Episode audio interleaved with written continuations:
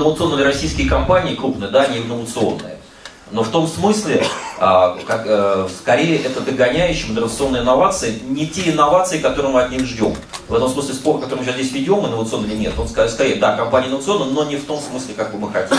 Там нет э, действительно прорыв инноваций, которые можно определить э, глобальному рынку. Почему это происходит? Во многом уже здесь объяснение нашлось, на мой взгляд, это потому, что вся система управления э, инновациями построена на минимизацию рисков.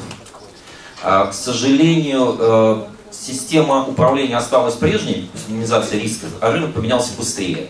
И уже безрисковые вот эти методы, э, которые сейчас применяются в виде там, э, даже там, больших внутренних неокров, заказов, тем более отработки госконтрактов, которые по сути безрисковые очень сильно потому что уже есть гарантированный сбыт, гарантированный спрос, они э, сильно консервируют систему менеджмента э, управленческого, которая существует внутри компании.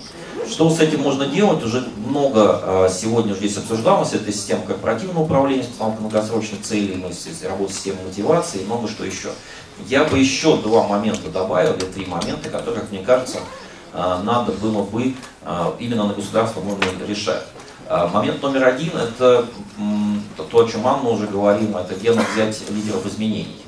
Лидеров изменений, которые придут э, в большие компании и уже начнут э, вести, возьмут на себя риск вот, вывода действительно таких инноваций, которые может предъявить миру. Здесь только кроме глобальной системы массового обучения и образования я, к сожалению, другого выхода не вижу. Причем это именно на государственном уровне, потому что или мы начинаем переучивать наших менеджеров э, всех уровней, начиная от юристов, которые заблокируют любую сделку инновационную, бухгалтеров и финансистов, которые скажут, что это невозможно, так не делается, это риски и т.д. т.п. И мы начнем им показывать, как можно, заканчивая менеджментом, менеджментом и акционерами, и независимыми директорами, или зависимыми директорами, которые должны прийти в эту компанию. Но это должно быть на государственном уровне. Как мы учили, не знаю, там, в начале там, 90-х рыночной экономики, так, скорее всего, надо переучивать э, существующие компании уже экономики инновационной. Это номер один. А вторая история, которую тоже считаю нужно поднимать на государственном уровне, это, это выделение зоны риска, где можно рисковать.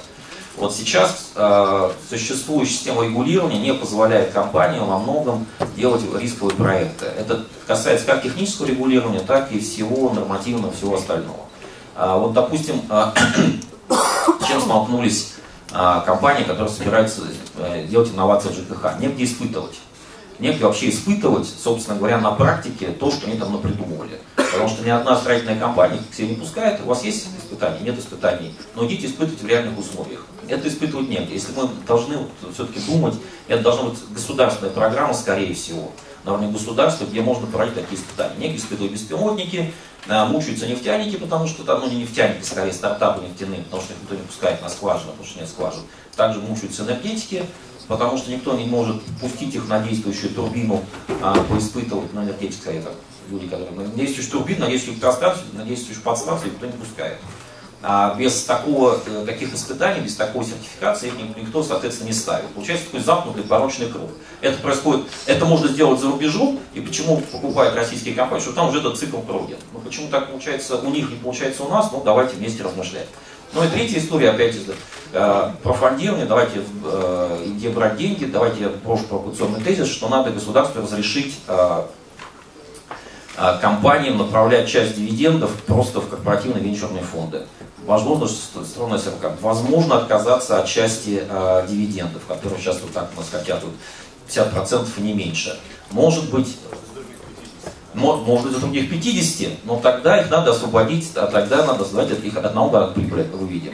Ну, то есть государство должно разрешить рисковать деньгами компаниям, прежде всего госкомпаниям.